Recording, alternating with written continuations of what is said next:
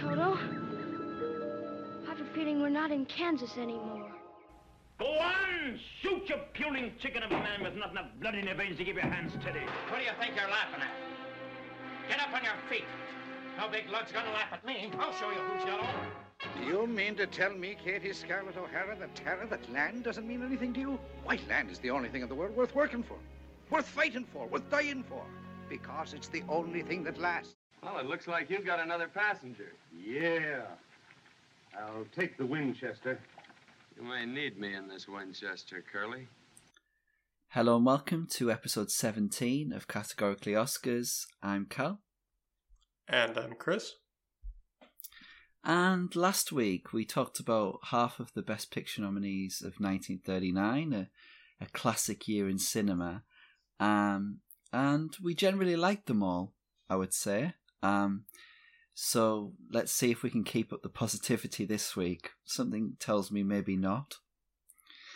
Yeah, I think we're gonna hit some stumbling blocks with the second half, but I think in general the quality of the films is still pretty high, even if we don't think all of them are, you know, all-time classics. Yeah, totally. So what have we got this week?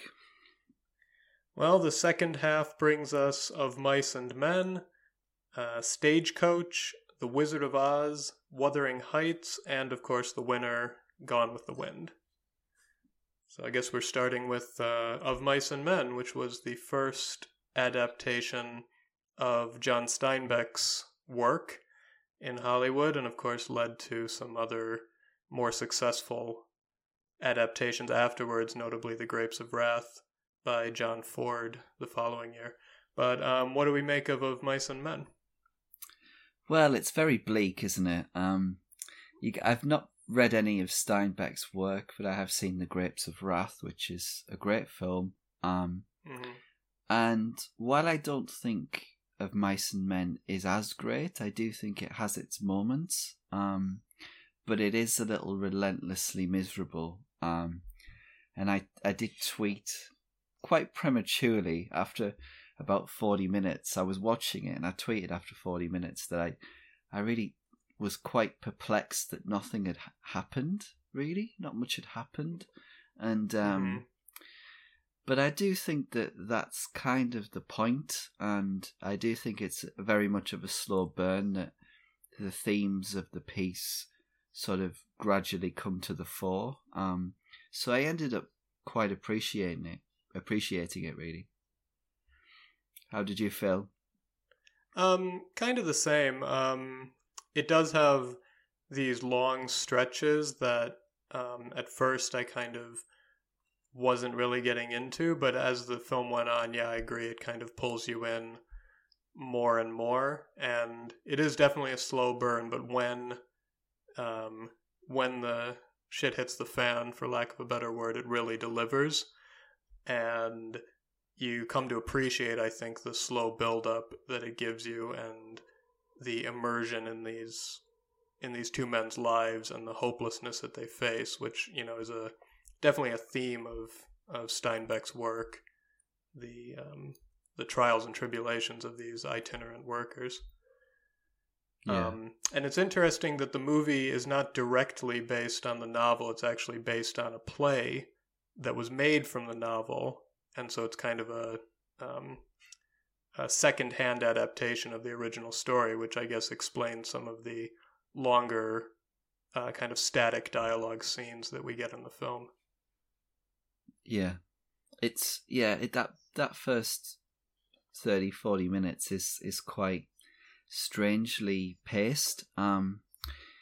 It took me a while to get involved with Lon Chaney's character, because I'm really not a big fan of the whole gentle giant character. That really, you know, kind of the Michael Clark Duncans in The Green Mile kind of characters, where you know, it's kind of, you get somebody who's sort of physically too big to cope with themselves, with regard to how mentally they are, and I you know, this is obviously very long ago, so I can't imagine there have been many examples of that kind of character before then, but I think eventually it is quite emotional how that character evolves, and especially with the ending and what has to happen, which I kind of thought it had to happen at the end. Did you get that impression with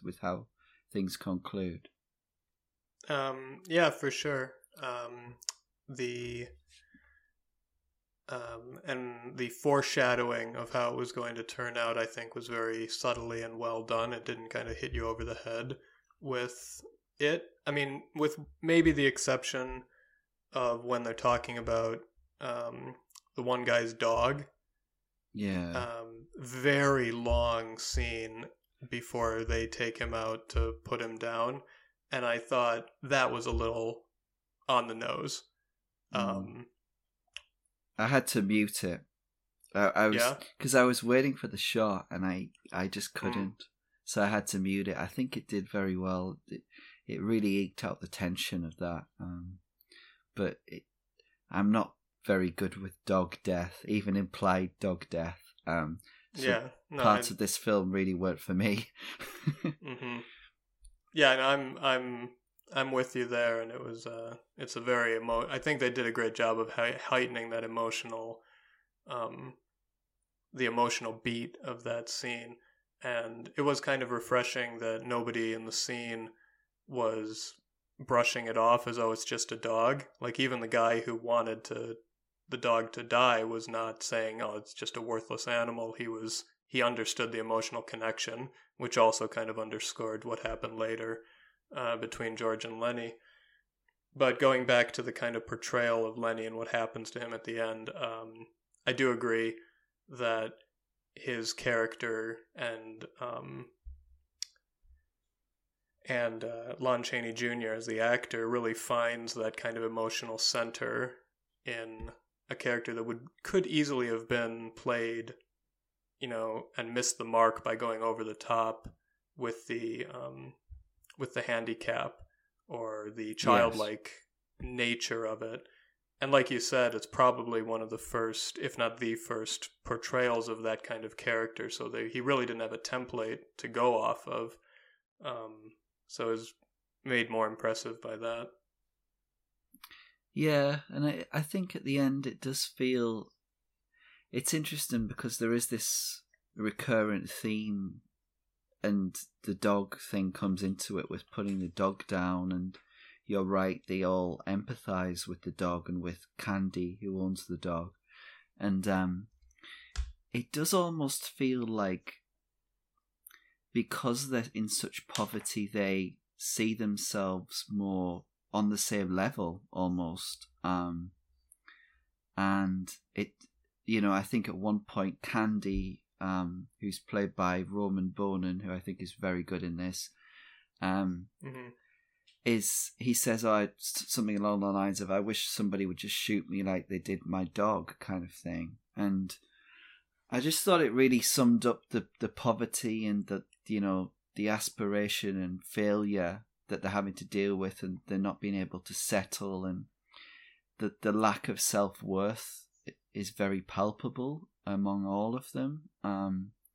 So for me, that was quite emotional throughout, that these people just couldn't lift themselves up from the lifestyle they were living, and that's obviously a bigger implication beyond that of neglect and lack of welfare, etc. at the time. Mm-hmm. Yeah, and I think that's another major theme that Steinbeck likes to explore, is how economic circumstances bind people together far more than others, and keep people apart far more than other factors.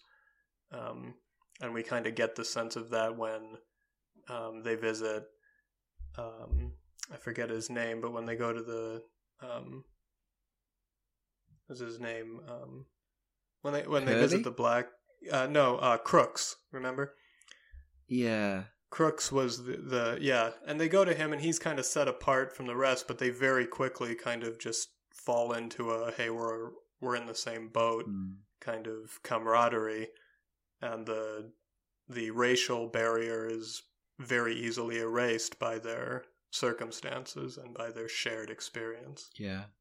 It's interesting. It's kind of a bit like How Green Was My Valley. It's like, it's interesting to compare similar periods and similar working class people, but in, I think, is it Wales? How Green Was My Valley? Mm-hmm. Yeah. Yep. At least they've got a union. At least there's sort of an element of togetherness with the workers. It feels like these people are really, cast into the drift, and they haven't even got anyone to support them. I mean, one of them has lost an arm and was just given a couple $100 to just, go off and don't say anything. And so it's kind of like they don't really have the support network there. Just briefly to note that it was one of only two of the Best Picture nominees that got shut out of the acting races, which is interesting. Would you have nominated anybody from it? I don't. If I was in 1939, I don't know, because these performances are much different from the rest. Much more downbeat and soft-spoken than a lot of the other nominees. And so maybe that was... We've talked about how sometimes softer-spoken performances can slip under the radar of the Academy because they don't get noticed as much. Yeah. But I think everybody did a very good job, and I think it could have easily scored at least a couple. One or two, maybe. Bless you. Yeah. I mean... At Betty Field, I thought was a little bit over the top, but sure. Again, I would have nominated Roman Bohnen, who was playing Candy. That's probably about it. But yeah. Okay, shall we talk about John Ford? Yeah, always an exciting director to talk about. And John Wayne and. But a very young John Wayne as well. This is Stagecoach. How did you feel about Stagecoach? I'm not generally crazy about the director or the star, but I love Stagecoach. I think that as a kind of adventure story, as a kind of microcosm, throwing people together. It's kind of a classic setup, throw a bunch of different people in a confined space and just let them bounce off of each other. Yeah. It's a great setup. It's like Gilligan's Island in the Old West, basically. And it's paced very well, I think. Things happen kind of when they should happen to keep the story moving forward. There's definitely some elements that don't land quite as well as they might have back in the day, and I think the ending is a little rushed. Feels a little tacked on almost, yeah. But other than that, I mean, I think it's a very solid film. Yeah, I really like this one. It's funny because we watched a Stagecoach to Murder?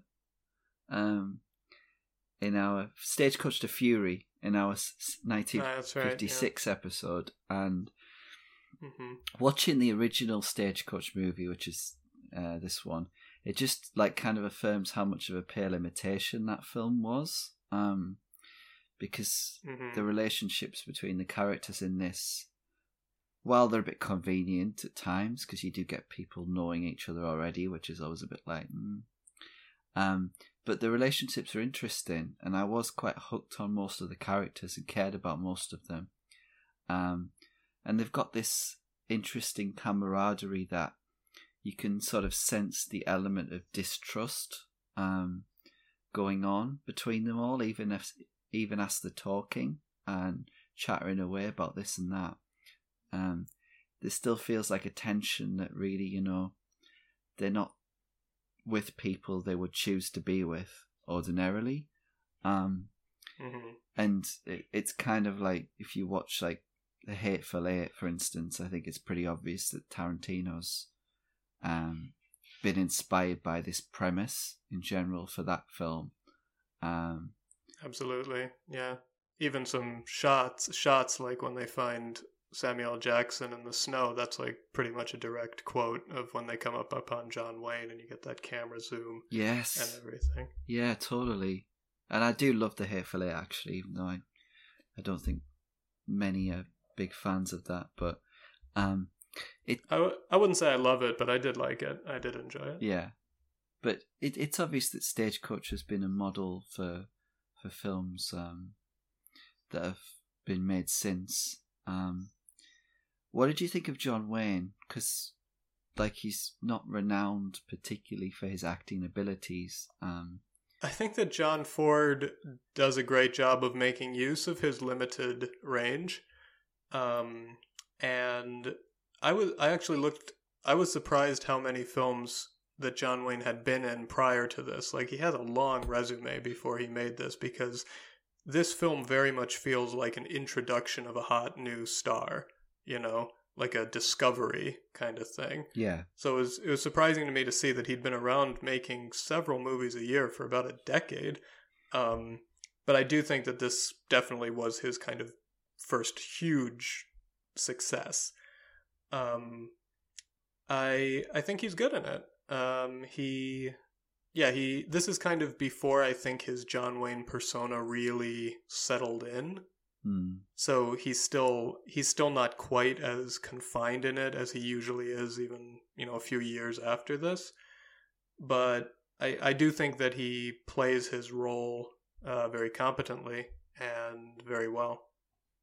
Yeah, eventually he's got a charm in this that would eventually kind of disappear, and it would mostly become posturing.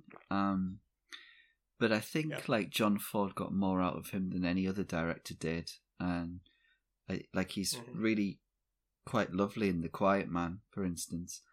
But he does make the Ringo Kid appealing. And I do think the romance with Claire Trevor is quite interesting, given that she's supposed to be older than him, which is different for a film, any film, but especially of this era, that the woman is older. You don't really normally get that kind of scenario. And the longer it goes, you kind of just wonder, well, why doesn't Dallas, Claire Trevor's character, why doesn't she just give him a go? Because even though he's he doesn't present the proposition to her in the most romantic fashion, it's just kind of saying, "Oh, I've got a ranch, we just want to come back to the ranch and be my wife." It's not exactly a big profession of love, but the longer it goes, the more you think, Claire Trevor's obviously been messed around. This guy's a decent-ish guy, although he's had a checkered past. Why don't you just trust them? So I do think that romance played out in an interesting way. Yeah, I agree. And I also agree that she kind of draws out her reticence way too long, and draws out her, the revelation of her profession, I guess, which is only ever hinted at in the film, but I think we all know. Yes. And it's like you say, this guy he's not a priest. He has his own past. He has his own checkered past. I don't think, if you're going to trust that anybody would be cool with it, I think it's him, and and he is, of course. So yeah, she definitely is too cagey about it. It goes on for too long, and he can handle himself as well. If anybody piped up, I don't think, they would come out of it very well. No. Of course, we have Thomas Mitchell in his winning performance as Doc Boone, and he's just a hoot. Yeah, he's funny. With the especially the last line, or very near the end, about the whiskey. It's about the whiskey. Do you fancy? Should we go and have a whiskey? Yeah, and he's like, "Oh, you pulling my arm or something?" I think he says, just one. Yeah, that's right. My favorite. I like that, but I think my favorite is his, like, just before that, just before the shootout, and he stops.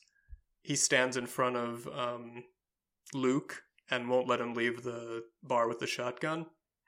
And as soon as he leaves, he just says to the bartender, "Don't ever let me do that again." I loved that. I love that. Yeah, he sobered up when he needed to, but he was great as the drunk. He again, could have gone over the top with it, especially at this time.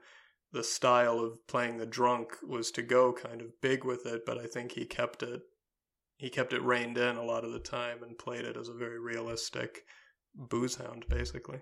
Yeah. What about the chase sequence? Because that really is something from a directorial perspective. It's just brilliant. Yeah. Yeah, he manages to keep the tension up very well, even though there's a lot of repetition in that chase sequence to kind of draw it out, where it's just, the everybody in the stagecoach is an expert marksman, and the Native Americans attacking can't hit the broadside of a barn, except like once or twice. Yeah. Like even Doc Boone is like picking them off, and it doesn't make any sense. And they never seem to grow or shrink in number. No matter how many of them they shoot, there's always kind of the same amount, same number chasing them, which is kind of weird. I mean, that's just a nitpicky editing thing. But yeah, I think even despite that, it's a brilliant piece of technical film, especially for the time, and looks like it was shot on location as well for the most part. Yeah, and the score is very good from Jerry Goldsmith throughout that that sequence. And I was reading something about the horse situation, and the fact that a lot of horses were in this period were killed during filming because they were using their tripwires to make them fall. Yeah. I believe that this is pretty much the last example of this, or one of the last examples, because I feel as if Wayne and Ford were quite vocal about not wanting to use the tripwires. So I don't think there was much use of them after this. Yeah. And I think it was around this time, or 1940-ish, when the American Humane Society started really pushing to have animal welfare monitors on movie sets. Okay, shall we move on to the next movie? Sure, let's do it. Okay, so this is The Wizard of Oz. And where do we even begin with The Wizard of Oz? I think we were talking last week about timeless films and advertising yourself as timeless, but I think this is the very definition of timeless, because for me, I mean, I sat my niece down in front of this movie 10 or 12 years ago when she was 7, and she loved it, and we're talking like a gap of 70 years, and I think it's still so entertaining and so imaginative, despite the age of the technical elements, etc. Yeah, and it doesn't use technology in a way that dated it. The transition from black and white to color was, of course, meant to show off, hey, we have this new Technicolor technology, but it works so well, in the as a story point, that will always look amazing, and that will always be, I think that will always be a awesome moment to see when you see the film for the first time, when she steps out into the color world of Oz. I mean, that is a timeless moment, always exciting. Yeah, and it's there's just a beautifully patient pan as well that goes all the way around the Munchkin City, and we see all of this splendor and the wonderful art direction, and you could tell the flowers are kind of paper, but it's just beautifully artistic. And yeah, that is the moment for me that really is like the wow factor. Mm-hmm. And that's another part of it that might appear to date it and date some films, but I think kind of works with it, is the fake like backgrounds. Yeah. Like when you go back a certain ways, and then it's like, okay, yes, we're in a studio and there's a wall painted to look like the sky. But to me, it just kind of adds to the fantasy element of it. And we're always kind of meant to question, is her time in Oz, was it real? Was it, or was it all just a dream after being hit on the head in a tornado? So all of those elements that kind of blur the line between studio filmmaking and reality kind of just work for me, and I just I don't see it as a detriment. Yeah, I agree. Yeah, and it's interesting because it speaks to the power of imagination, but I think, like, more importantly, it's a very clever allegory for the myth of the American dream in a way, and specifically immigration at times. Although I don't think it's that specific in the film, but there was definitely the intention of L. Frank Baum's novel that sort of was saying, well, you know, the grass may look greener on the other side, but what about this? You know, the smoke and mirrors, not everyone is as they seem. You can't have everything. And it's, I think it's a beautiful way of demonstrating that. Mm-hmm. Yeah, for sure. They definitely toned down a lot of the more overt kind of political allegories of the novel, but they're still definitely there.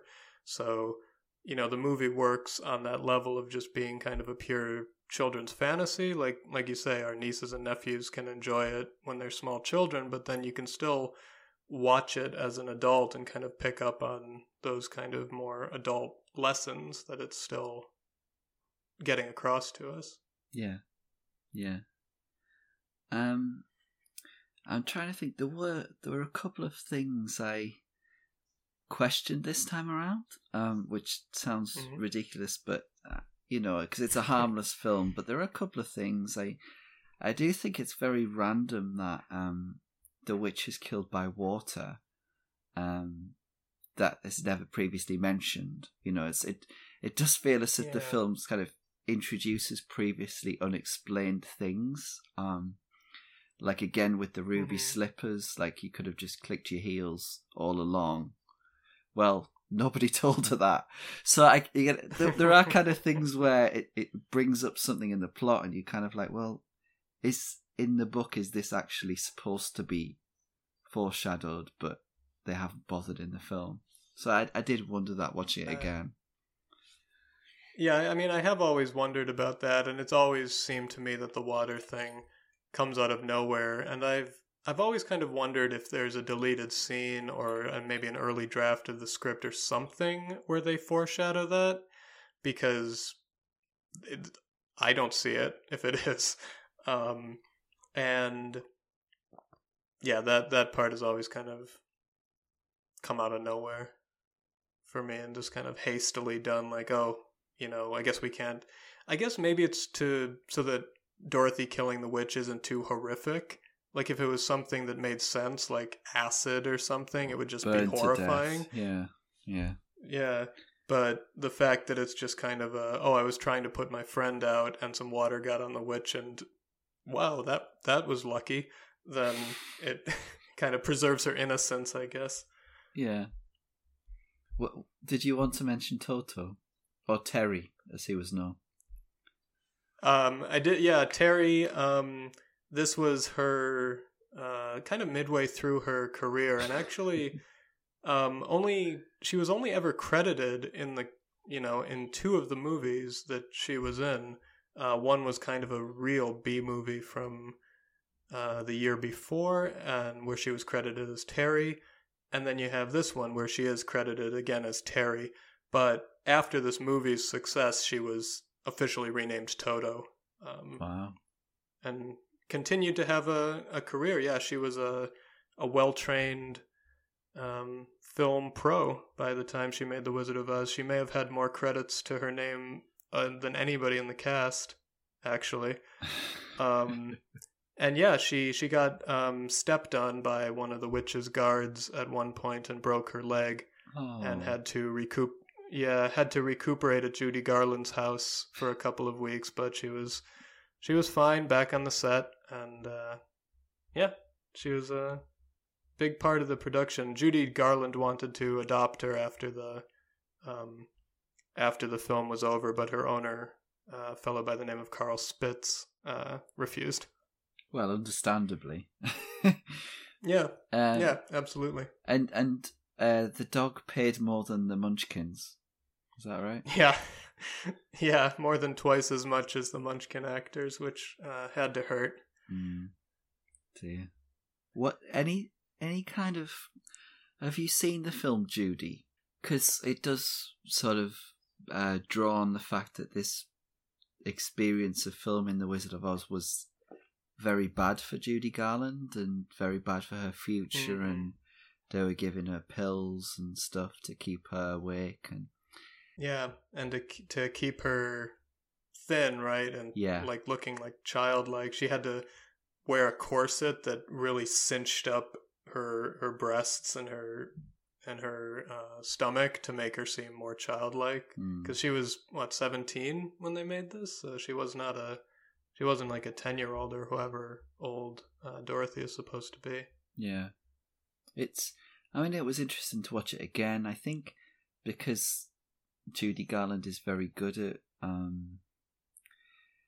she's just a very intuitive actress at times, and I think even despite what went on, she managed to give such a great little performance in this, and there's such a naivety that really works for it, and I didn't really doubt how old she was just because she made it work for me, but mm-hmm.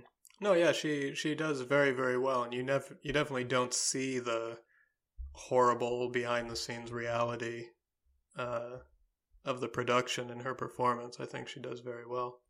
Yeah. And she does kind of...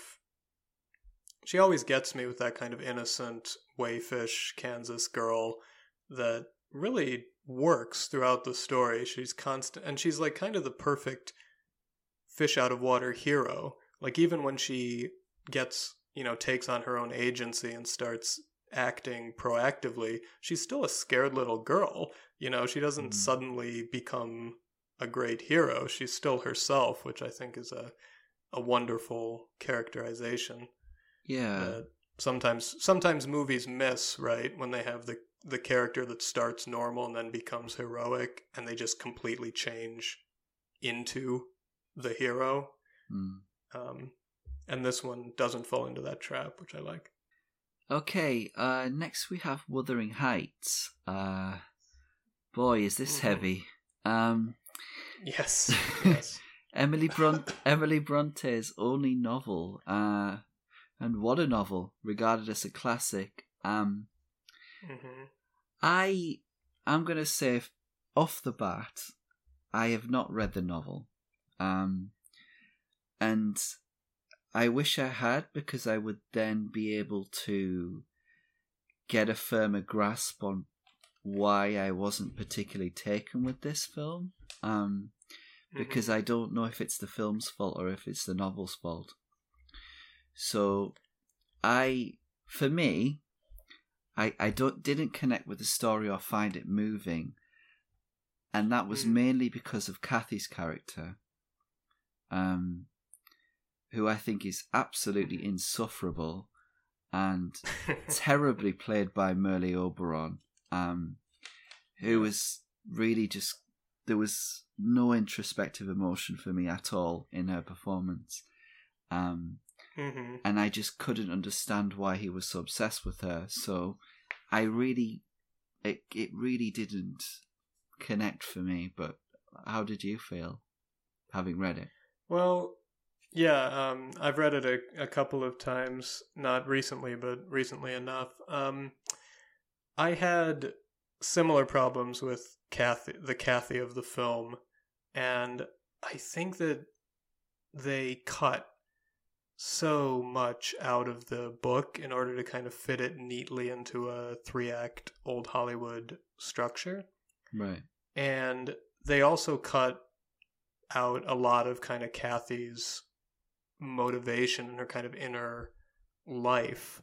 So we're kind of left with, yeah, this flighty, annoying gold digger kind of character, yeah, totally. that just oscillates depending on which man is in front of her, you know, oscillating to what she wants or what she thinks she wants. And yeah, Heathcliff definitely shouldn't put up with that. But what really kills the movie for me, and I do like it as a movie. I think it's a good movie, but compared to the book is not a romance. The book is an intergenerational tale of vengeance, and it's awesome. It is. I mean, it is a love story, but it's a twisted love story. It's a story of how love can destroy people. And Emily Bronte would have been spinning in her grave to see an adaptation of that book where Heathcliff and Kathy are happy together in the afterlife. That is not Wuthering Heights. Mm. And by cutting so much of the book, it doesn't even make sense. You know, like what you were saying, why is Heathcliff obsessed with Kathy? What is Kathy even doing? It doesn't really make sense with the amount of the material that they were forced to cut to make it a movie of the common length of the time, I guess. Yeah, there were elements that I thought were very vague and felt skipped over. Particularly, how does Heathcliff become wealthy? Is there a departure in the book that, you know, sees him in America or wherever he's gone to? No, the book keeps it vague as well. Not so vague, but it definitely keeps it in the realm of rumors, you know, and it's definitely shrouded in mystery how Heathcliff gets his wealth, but I think we get more of a sense of his shady dealings in the book than we do in the movie. And what about the fact that he then becomes master of the manor or whatever? I didn't really get why Hinckley suddenly just sort of conceded to him. I didn't really get that. Well, I don't think it's up to Hindley. I think it's just because Hindley is in massive debt, and Heathcliff shows up and basically buys out his debt by buying the ownership of Wuthering Heights. I guess we can presume that Hindley at one point or another put up his livestock or his lands or even maybe the deed of Wuthering Heights in a game gone wrong and never paid it back. So I did want more dimension within Kathy. I think Oberon is just awful in this. I think Olivia is good, and there was this particular scene I loved where he's shouting at her when she's on her deathbed, and I just thought, yes.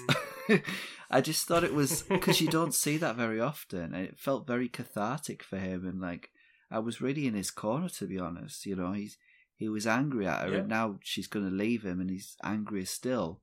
So I really got that. And I wanted more darkness in it overall. But to me, it didn't feel dark enough. Yeah. Yeah, and that's another thing. It kind of flirts with the darkness, but it never commits, because it's kind of committed itself to being a romance, a story of two people who... You know, these two crazy kids just can't end up together, but eventually they do when they die, which, by the way, was a shot that Wyler did not want to do. He didn't want that last ghosts walking in the snow bit. And it's actually, it's not Olivier or Oberon in the shot. They were both gone by that point, so it's just doubles, just added pointlessness. But yeah, in the book, there's a whole other generation. Like Edgar and Kathy have a child, and Heathcliff and Isabella have a child, and Heathcliff gets them to marry each other so that they're miserable together. And it's, oh, like I said, it's awesome, but all of that is just cut from the story, and it really leaves it kind of wanting. Yeah. I did think Geraldine Fitzgerald was very good. And she was nominated for this one, right? Rather than Dark Victory. She had both. That's right. Yeah. I thought that character had some depth to it from the way she played it. And I think Wyler does well. I can't really fault the direction. To me, the issues are in the writing, so, and some of the acting. Yeah. No, I think Wyler is the reason I still like the movie, despite the shortcomings of the script. And this is, I mean, all three of the principal actors, I'm talking Olivier, Oberon, and Niven, had a very difficult time with him throughout this production, especially Olivier, by his own admission, was kind of brash and arrogant and playing it like he was in the West End, and Wyler had to continually just whittle him down to a more manageable performance. And I think he does amazing in the finished product. He's that presence that is really uniquely Olivier, is there from his first moment. So I wonder how long Olivier's kind of learning curve might have been with, if he hadn't worked with Wyler right away, if he would have maybe had a more rough transition into film if he didn't have Wyler there to kind of beat out the theater mannerisms right away. Yeah. And he and Oberon did not get on well, and yeah, no. I think David Niven was dreading working with Wyler. Had he already worked with Wyler once or something? Yeah, he did, and he found it, yeah, exhausting and stressful, apparently. I think it was Betty Davis who said that Wyler was not very articulate in his notes. Most of the time he would just tell people, no, do it again and do it better. And they just have to imagine what he meant by that. But he knew what he wanted, and he knew when he got it. So, but yeah, he put them through hell. He would always go through dozens of takes sometimes. He was an early kind of influence on Stanley Kubrick in that regard, and very much a perfectionist. So yeah, Niven did not have a good time, and was only very reluctantly a part of the production. Kind of a segue into the winner. Olivier wanted, I think as we might have mentioned, he wanted his future wife, I think at the time girlfriend, Vivien Leigh, to be Kathy in this production, but the three of them sat down together, and Wyler offered her the role of Isabella, and she refused. And he said, look, if you're looking for your Hollywood debut, you're not going to do better than this. And that was very wrong, wasn't it? It was. Yeah, I could not have gone much better for Vivien Leigh with Gone with the Wind, which is the role every actress wanted, right? Oh yeah, that was definitely a mad rush to play Scarlet in this production. I think there are loads of screen tests with, every Hollywood actress under the sun trying for this part, but I think they got it right. I think we both know each other's general opinion of the film, because I had already listed it on the website as one of my favourite films, and yeah, before we had even recorded an episode of this podcast, I did see it on your films you loathed section on your blog. Yeah. So I kind of knew what we were getting into. So this might be a little like the Titanic discussion. Maybe. But no, actually, I mean, it's part of the reason I chose this year, because I saw it on you listed it as one of your favorites, and I said, well, I definitely don't have that same opinion, so I'd really like to discuss it and see if we can find any common ground on this film. Okay.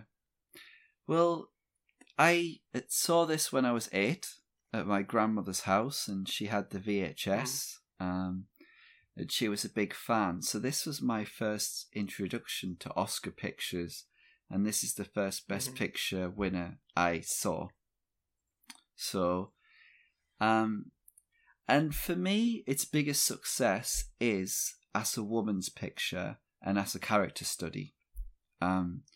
So I think the film does a very good job of setting up Scarlett as a character, and it's about a woman who, despite all the turmoil that's going on around her, is very much shaping her own journey and future, even despite massive upheaval. So I do think it's one of the greatest female characters in cinema, and her entrance at the beginning, well, in the third or fourth scene at Seven Oaks for the barbecue, I just feel like that's done very well. Leigh brings such a whirlwind of charisma to that sequence, and she just moves from man to man, just shamelessly charming them all. And I think it's a great way of establishing how insincere the character is and how conceited it is. And also introducing us to characters that would then factor into the story later on. So I think there's a lot of economic scenes at the beginning that actually helps to build the character and the situation, and the general players involved in the story. Okay. Well, I would agree that scene is very economic. One of the last economic moments in the whole film. The problem with me with Scarlett, well, first of all, I don't understand why all the boys are in love with her, why she has a crowd of beaus, as they're called, crowding her and fighting to see who gets to bring her a piece of cake. She has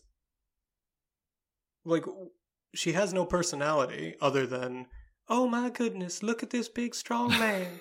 And I won't do that again, I promise. But, I don't understand why they're also obsessed with her. There are plenty of other young ladies, nicer young ladies, smarter young ladies, for them to lavish their attention on. Is it just because she's unobtainable? Or then she turns out to be very easily obtainable when it suits her? I didn't get that. And also, while I do get that she is portrayed as, a woman who, knows what she wants and does what she needs to get it, it's the horrible way she goes about getting it that really just turned me off. And it just wears me down to the point where by the time we get to the final hour of the film, I just want it to end because I can't stand her anymore. And I like unlikable protagonists, but she is just positioned as this strong, ultimately worthwhile character, and I don't think she really is in the end. She kind of comes to a point at the end where she knows what matters, but during the film she's trying to get comfortable, but not comfortable through being a wallflower, which I did find just quite refreshing. Mm-hmm. But to me, there's a fine line between not being a wallflower and just being a villain. And she treats other people with such disregard. And throughout she has to. I mean, I get being obsessed with Leslie Howard, but at a certain point, you have to let it go. And she just, every time she's around him, all the progress she's made in taking control and being strong just goes out the window, and she's fawning again and throwing herself at him. And that always that always just made me feel like it's all just an act. This strong, fearless whatever is just an act. The real Scarlet is this selfish little brat who is trying to steal Melanie's husband despite repeatedly running into a brick wall there. Of course, yeah, he does tease her a bit more than I remembered. He's a weak man, much weaker than I remembered him being the first time around. But even so, he's too weak to leave his wife for her, much less openly declare that he wants to, despite, the little moments they share. Well, he kisses her twice. He does do that. Yes. And I think he recognizes, I think he's like, there's pretty much only two rational men in the film, and that's Rhett Butler and Ashley, because he does recognize that it's not going to work with Scarlett, and really he's got a woman who's pretty much a saint to fall back on. So I don't know. I think we're going to disagree about the character, but I wanted to bring up something that I had noticed this time that I didn't notice in previous times. And that's the fact that it's not as faithful to the South as I remembered it being. There's a line, for instance, I think Rhett says, he says, the cause of living in the past is dying right in front of us. And like that's when the Gettysburg casualties are coming out, which is quite an emotional scene. And I just thought, okay. And I thought, I don't think that would have been in the original novel. I think that's probably something Sidney Howard has introduced, because by all accounts, Margaret Mitchell's version was reverent of the South a bit more. But it does feel, Ashley also says something like, when wars are over, you never realised what they were about in the first place. And it does feel like, these characters, but particularly Rhett and his pragmatism towards certain elements of the war, is an interesting transition view between the before and after of the South. And there is an element of, if you hadn't been so pig-headed and admitted that you didn't need slaves in the first place, you wouldn't be in this mess. So I think there's definitely some critical elements there, whereas in a lot of pieces written about the film is that it can't really treat the South fairly. And I definitely think the film's on the wrong side of history, don't get me wrong, but there are parts of it that is definitely saying that the South is at fault for some of it. Yeah. I mean, I noticed those elements too, but to me that it wasn't really enough for me to think that the film didn't kind of fetishize the antebellum South. Yeah. I mean, it opens with that title card saying there was once a glorious civilization of gentle men and women. Oh, and they're slaves, but they were so noble. And they treated them well. Of course. Ashley says at one point, we treated them well. Not like you're treating these poor white men, you're treating them like the worst slaves, But yeah, the myth kind of the benevolent plantation owner.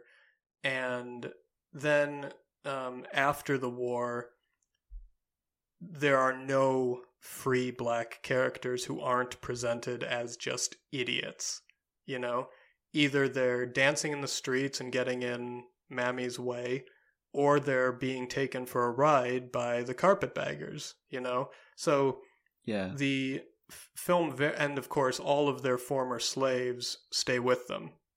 They remain loyal and remain like, oh, no, you're my family. I want to stay with you. And the film is very skittish about the word slave. Like, they always refer to them as workers or servants, Yeah. And, I mean, there's a couple of scenes where Scarlett threatens to whip the loud, screechy, annoying one. What's her name? Prissy, yeah. But other than that, that's really the only hint we get that, oh, right, these people were slaves who were treated as property and regularly beaten and abused. Right, of course, that element. It was right at a point where attitudes towards the Civil War were starting to shift in a kind of horrible direction, where the Confederacy began to be seen as this noble era of Southern heritage. Nowadays it's called the Lost Cause, this noble, landed gentry, this very civilized nation that is a proud part of Southern history rather than a breakaway, traitorous, slaveholding, rogue state. And I think that Gone with the Wind was part of that wave of legitimizing that view. Right. Which, again, like you were saying earlier, it's definitely not on the right side of history in many regards, but it's kind of uncomfortable to watch it now, because even then, they knew that they had to tone down a lot of the racist stuff. I mean, they exercised... the N-word, they exercised any overt references to the KKK, but it was still there. So they knew they had to tone it down, but they still left in quite a lot that kind of dates the film pretty badly. Yeah. I think there's a pretty big divide between the first half and the second half in terms of the tone. I think, to me, the first half is a perfect movie. But I think in the second half there's a bit too much tragedy, which is probably a fault of the book. There could have been 2 less deaths. I didn't see any reason why the daughter had to die or why the father needed a death scene. I think it would have been better if they'd come back to Tara and he'd already been dead and the mother were dead, because it sort of then has the intermission. And that would be then leaving the old life behind and going on with the new. So, I think there is a couple of tragedies too many. Yeah, I agree. And I agree that the first half is amazing. And to me, if the film had just ended roughly at the God is my witness scene, and if they had cleaned that up a little bit and made it more of a proper ending, it would have felt triumphant to me, and it would have kind of completed Scarlett's arc in a very satisfying way to me. She would have gone from the spoiled little brat to this strong-willed, independent woman who's now going to, reclaim her land. Yeah. But by lying, cheating, and stealing. Well, right, but we didn't have to see that. If they just ended the movie there... I could have imagined her as a noble person. Then the second half of the movie, begins with all of her horrible deeds. I'm not really talking about stealing her sister's bow, because who cares? I'm talking more about exploiting prison labor and things like that. Yeah. And then the air just gets completely let out. Like, the war and everything lends the first half so much drama, that it just so much tension that it just carries it through, and it's very exciting, but there doesn't seem to be any stakes in the second half, or at least pale stakes in comparison to the ones in the first half.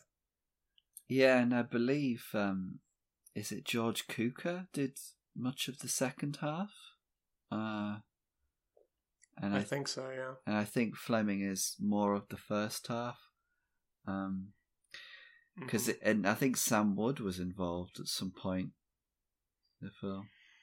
Yeah, I think that's another issue that I have with the movie, is that it had so many directors and so much influence that it kind of feels like there's no central focus of it. I mean, we have Scarlett to kind of give us a focal point all the way through, but there doesn't seem to be any ultimate point. And I think that it suffers kind of by cramming in everything from the book when they could have, taken a scissors to some of those scenes. I agree with you that there's too much death in the last act. Yeah. And yeah, definitely the whole second half, after the intermission, could have been trimmed substantially, I think, and it would have definitely improved the movie.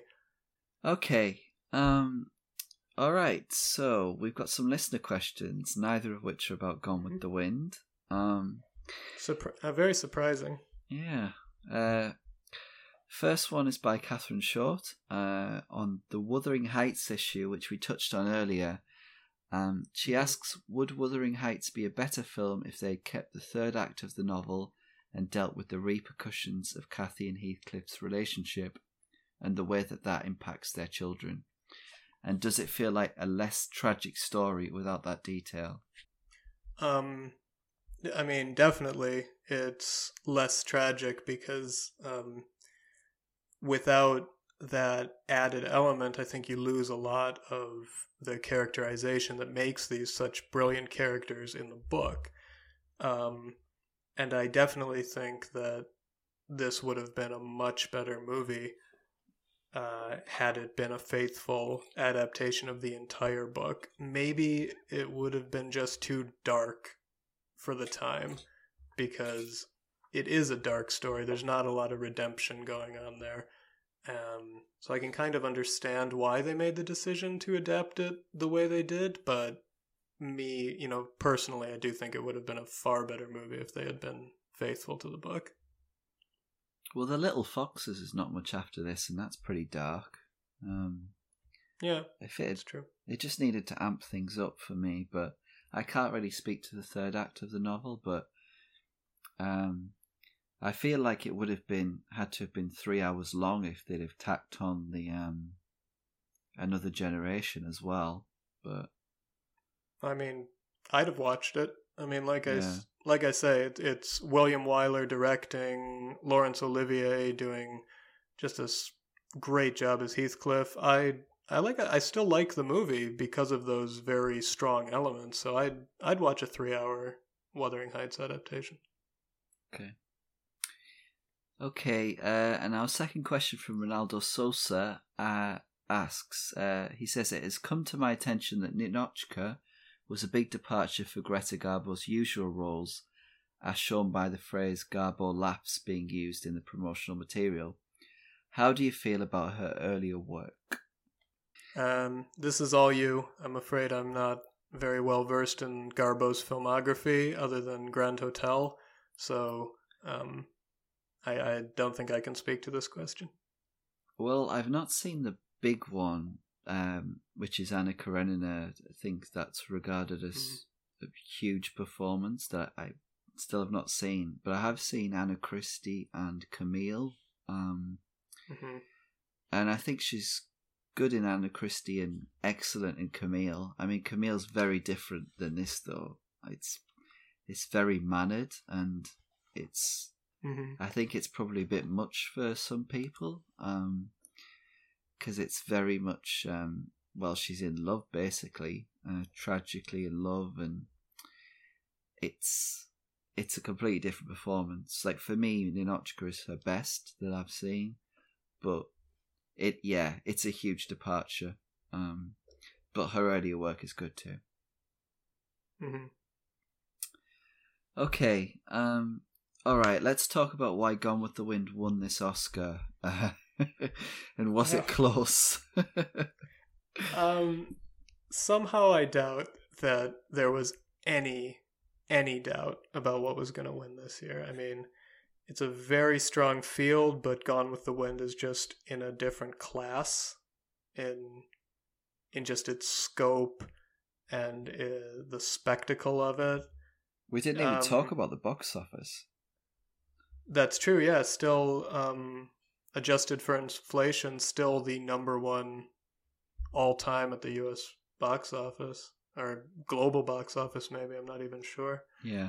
But, I mean, it gets re-released so many times, like here in Spain, my wife's parents remember seeing it multiple times in theaters because it just gets released and released and released. So it has 80 years of box office to work with, but yeah, just an enormous smash. Yeah. Yeah, it's difficult to see what would have come even close to this. It's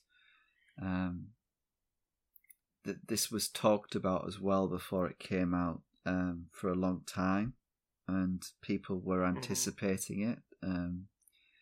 So yeah, this was the one to beat, and it really did tick a lot of boxes for people at the time. Yeah. What do you think was snubbed? What could have been here or should have been here in this lineup? I'm not. I mean, maybe. I really don't know. Maybe Beau Jest was also a hit and had a lot of big names in it. I think maybe Juarez also had a pretty strong cast and a director that did a lot of Academy-friendly work. So those two, I'm imagining, would probably have been in the conversation. I mean, the big one that comes to mind for me is Young Mr. Lincoln, the John Ford film, and I know he had Stagecoach, so it might just be that they chose the bigger film, but I know that the year before, for instance, Michael Curtis was nominated for Four Daughters and Angels with Dirty Faces, so it wasn't unprecedented that they could have acknowledged two films from John Ford, but it was difficult to crack this lineup. Yeah.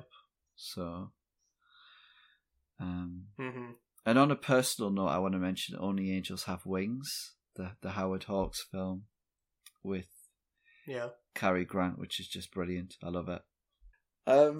Wider observations. You had an interesting statistic on this year with the amount of nominations the film's got. Yeah, which is still unmatched. Of course, if there had been 10 nominees last year, they would have broken this record because... they were one short with one less film. But yes, between these 10 films, there were 70 nominations, which is pretty remarkable. The lowest, I think, was Dark Victory, had 3, and everything else had upwards of that. Gone with the Wind, of course, set the record with 13. And then you had Mr. Smith Goes to Washington, had 11. Wow. But of course, it only won one. Wuthering Heights picked up 8.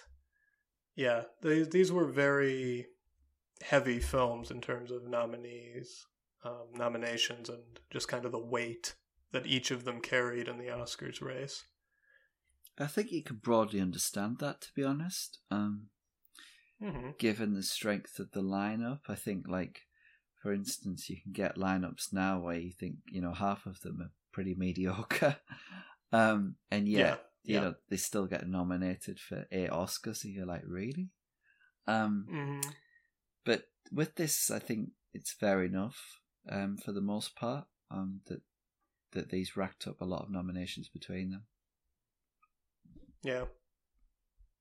And it's interesting that in this year, cinematography was broken into color and black and white, but art direction was not, so... had that been split, they might have upped the count of a few of the films as well. Okay, shall we rank these? Sure. I have a feeling this might be our most disparate ranking yet. Let's go for it. Okay, so I've got number 10. I've got Wuthering Heights. I just didn't get it. Number 9, I've got Love Affair. Number 8, Of Mice and Men. Number 7, Goodbye, Mr. Chips. Number 6, Dark Victory.